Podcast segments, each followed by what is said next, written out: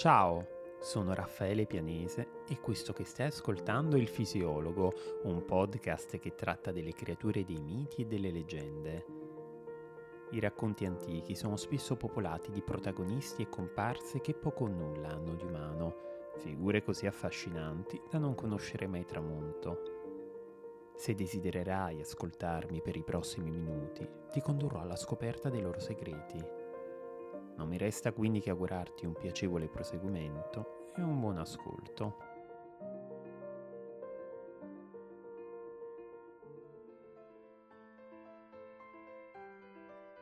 Tanto tempo fa, sul villaggio di Tintagel, nella selvaggia terra della Cornovaglia, in Inghilterra, regnavano il duca Gorlois e la sua splendida moglie, Igraine, genitori di tre belle bimbe, Mogaith, Elaine e Morgana. La bellezza della consorte del duca era tale che nei borghi vicini non si parlava d'altro, e ben presto ne venne a conoscenza persino il sovrano della Britannia, Uther Pendragon, il quale, spinto da un'incontenibile passione, chiese a un mago di nome Merlino di aiutarlo. Bisognava ordire un piano per separare i due sposi, così che lui potesse finalmente appagare la sua libidine. Fu così che un giorno Uther Pendragon intimò al duca Gorlois di dimostrare il suo valore e di scendere in battaglia, andando ad affrontare un nemico in una landa lontana, remota. Dinanzi a un ordine del re, il duca non poté far altro che acconsentire e partire. Portata a termine la prima parte dell'intrigo, Merlino utilizzò poi le sue arti magiche per far assumere al re Uther le sembianze del suo rivale in amore. Il finto duca di Gorlois superò così con passo deciso le guardie che sorvegliavano il castello di Tintagel, poi scivolò lentamente nella sua camera da letto e infine giacque con la bella Igraine, la quale in futuro concepirà Artù. E se da una parte in una fortezza ducale si consumava una notte di piacere, dall'altra in quelle stesse ore, in un luogo distante, rocce e fili d'erba si macchiavano del sangue versato dal povero duca Gorlois. Uther Pendragon non avrebbe potuto chiedere di meglio. Sbarazzatosi definitivamente dell'avversario, il re della Britannia prese Igraine come sua sposa e subito diede in matrimonio le due figlie più grandi del duca, Mogaith ed Elaine. Morgana, invece, la più piccola, fu allevata in un convento e dimostrò sin dal principio un notevole interesse verso numerose discipline, quali l'astrologia, le arti curative e la magia nera. La profonda conoscenza che acquisì nel corso degli anni le valse il titolo di fata, tant'è che ancora oggi ella è conosciuta come Morgana la fata.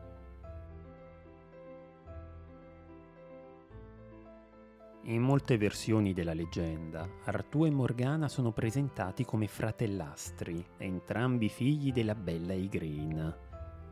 Nella Vita Merlini, invece, un poema epico scritto in latino dallo storiografo britannico Goffredo di Monmouth, non si fa alcuna menzione di questa consanguinità.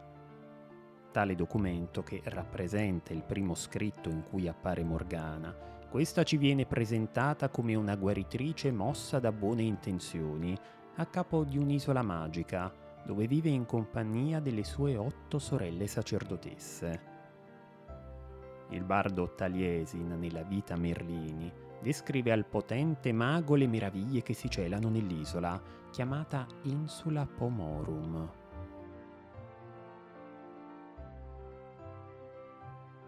L'isola dei meli o delle mele è anche chiamata Isola Benedetta perché tutte le piante vi crescono spontaneamente. Le persone vivono lì da centinaia di anni o anche più. È governata da nove sorelle secondo un sistema di leggi benevolo che permette ai visitatori che provengono dalle nostre regioni di essere accolti.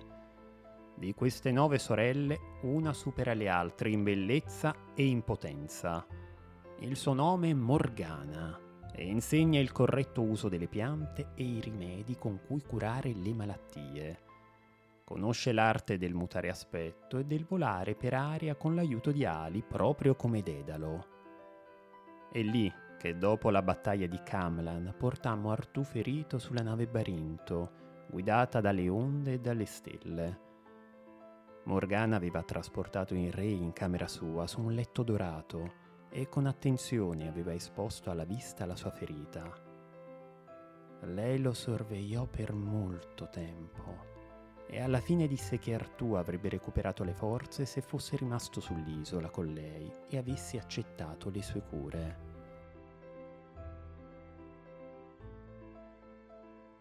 La vita Merlini non ci regala alcun'altra informazione su Morgana. Ci sono però degli elementi in queste poche righe sui quali è doveroso soffermarsi. Prima di tutto, Morgana è qui molto lontana dalla strega cattiva che la tradizione posteriore dipingerà. Siamo di fronte a una donna benevola che si prodiga per il prossimo, attenta alla salute altrui.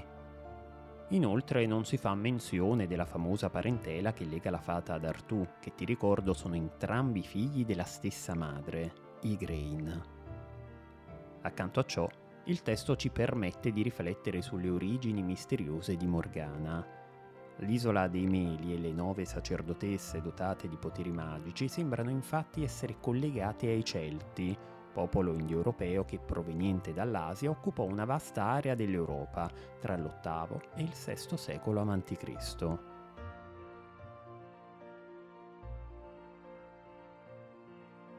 In passato isole abitate da caste sacerdotali composte da sole donne sembra siano realmente esistite. Ad esempio il geografo e scrittore romano Pomponio Mela, in un'opera intitolata Decorografia, ovvero sulla descrizione dei luoghi, parla di un'isola chiamata Sena, a largo delle coste della Bretagna e famosa per un oracolo, le cui sacerdotesse, le cosiddette Gallizene, erano vergini e in numero di nove. Possedevano altresì dei poteri magici, rendevano il mare burrascoso e agitavano i venti, si trasformavano in animali, curavano ciò che per chiunque altro era incurabile e predicevano il futuro. Le similitudini tra le due descrizioni, quella di Pomponio Mele e quella di Goffredo di Monmouth, converrai con me, sono evidenti.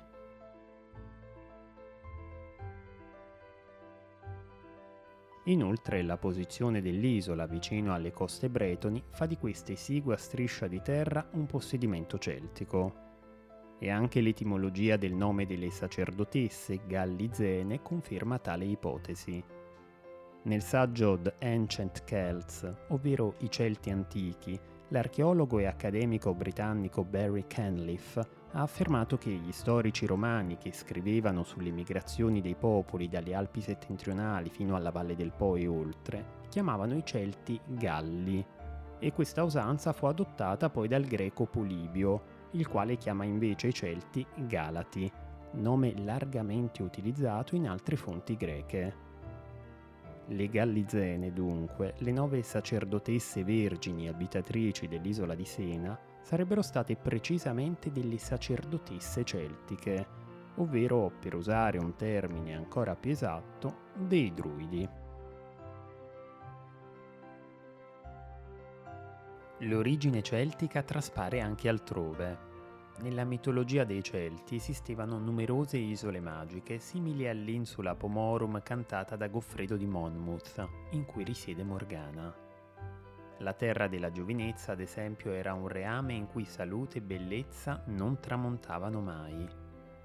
La terra delle donne era invece abitata da splendide fanciulle, mentre la terra della vita regalava l'immortalità a chi la abitava ma non è tutto.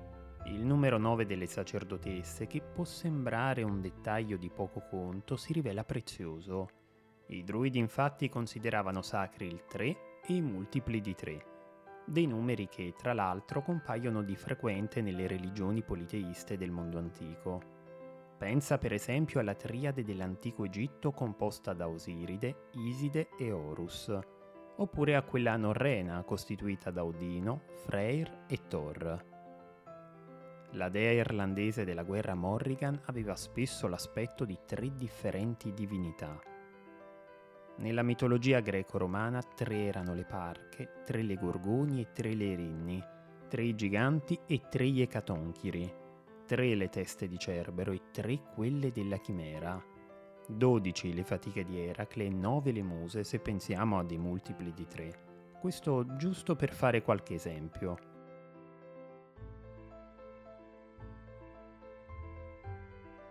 Infine un ultimo indizio.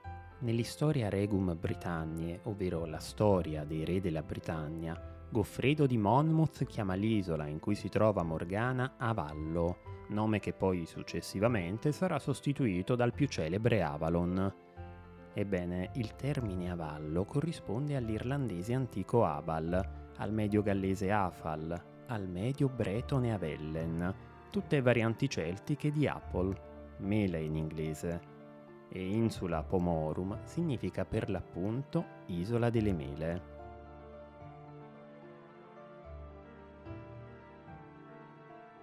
Curioso è anche il dettaglio del letto dorato nella camera di Morgana, dove Artù ferito sarà disteso.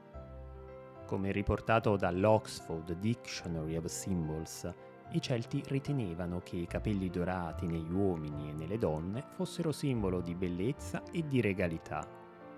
L'oro, se ben usato, apportava felicità al suo proprietario, altrimenti era sorgente di disastri. Era dunque un metallo dal doppio valore, chiave che apriva numerose porte, ma anche fardello che spezzava arti e che rompeva colli. E dunque questo letto dorato sembra forse suggerirci le nobili origini di Morgana, figlia di Grain e del duca Gorlois. Ma anche la metafora della chiave e del fardello pare sussurrarci all'orecchio il futuro mutevole che attende la fata una chiave che apre molte porte è infatti uno strumento potente, emblema delle varie strade che un personaggio letterario può imboccare. Una Morgana virtuosa e compassionevole si evolve nel tempo grazie alle chiavi tenute in mano dagli autori che hanno scritto sul suo conto, in un personaggio sinistro e pieno di malizia, e di conseguenza in un fardello, in un peso che graverà sulla vita del futuro re Artù.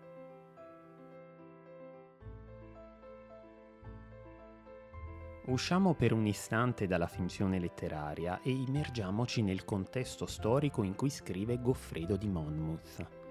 Siamo nel XII secolo, un periodo in cui le donne vivono ai confini della società, separate dagli uomini e a questi subordinate, una realtà coerente con il pensiero del filosofo greco Aristotele predominante nei secoli dal XIII al XV, secondo il quale l'uomo è per natura superiore e la donna inferiore. L'uno comanda e l'altra è comandata. Un'affermazione che non necessita di chiarimenti. Ma allora come si spiega il personaggio di Morgana la Fata che, alla luce di quanto appena affermato, è tutto fuorché una donna sottomessa? Beh, secondo la studiosa Elke Daleki, in una tesi redatta per l'Università di Vienna, è probabile che ella rappresentasse agli occhi della gente dell'epoca una sorta di donna ideale, simile alla figura della Vergine Maria, il cui culto divenne proprio in quegli anni molto popolare, in quanto simbolo di purezza, di fedeltà e modello che il genere femminile avrebbe dovuto seguire. E infatti, se ci fai caso, tra le due figure esistono delle interessanti similarità. Maria, ad esempio, governa su un reame celeste, così come Morgana è a capo di un'isola vicino alle coste della Bretagna. Entrambi questi luoghi sono poi avulsi dalla realtà, accessibili solo a coloro i quali se ne dimostrano meritevoli. Inoltre l'isola su cui regna Morgana è simile al paradiso che comunemente immaginiamo, un posto in cui non esistono né dolore né sofferenza e dove gli infermi sono guariti da ogni genere di malattia.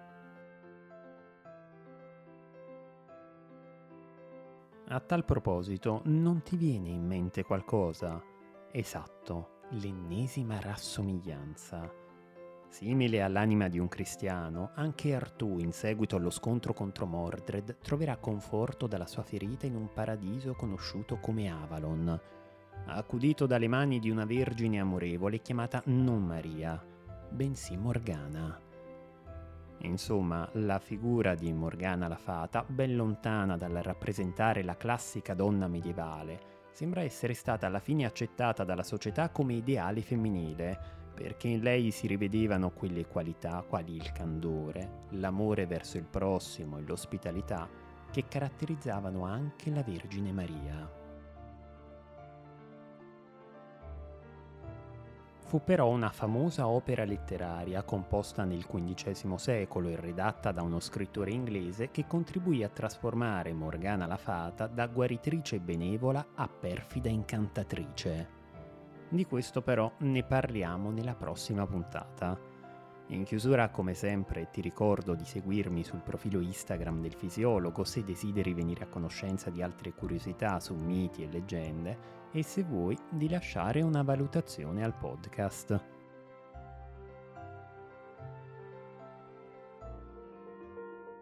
Caro ascoltatore, ti ringrazio per essere stato in mia compagnia e per aver seguito questa puntata del fisiologo.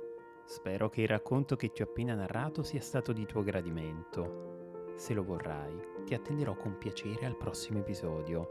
A presto!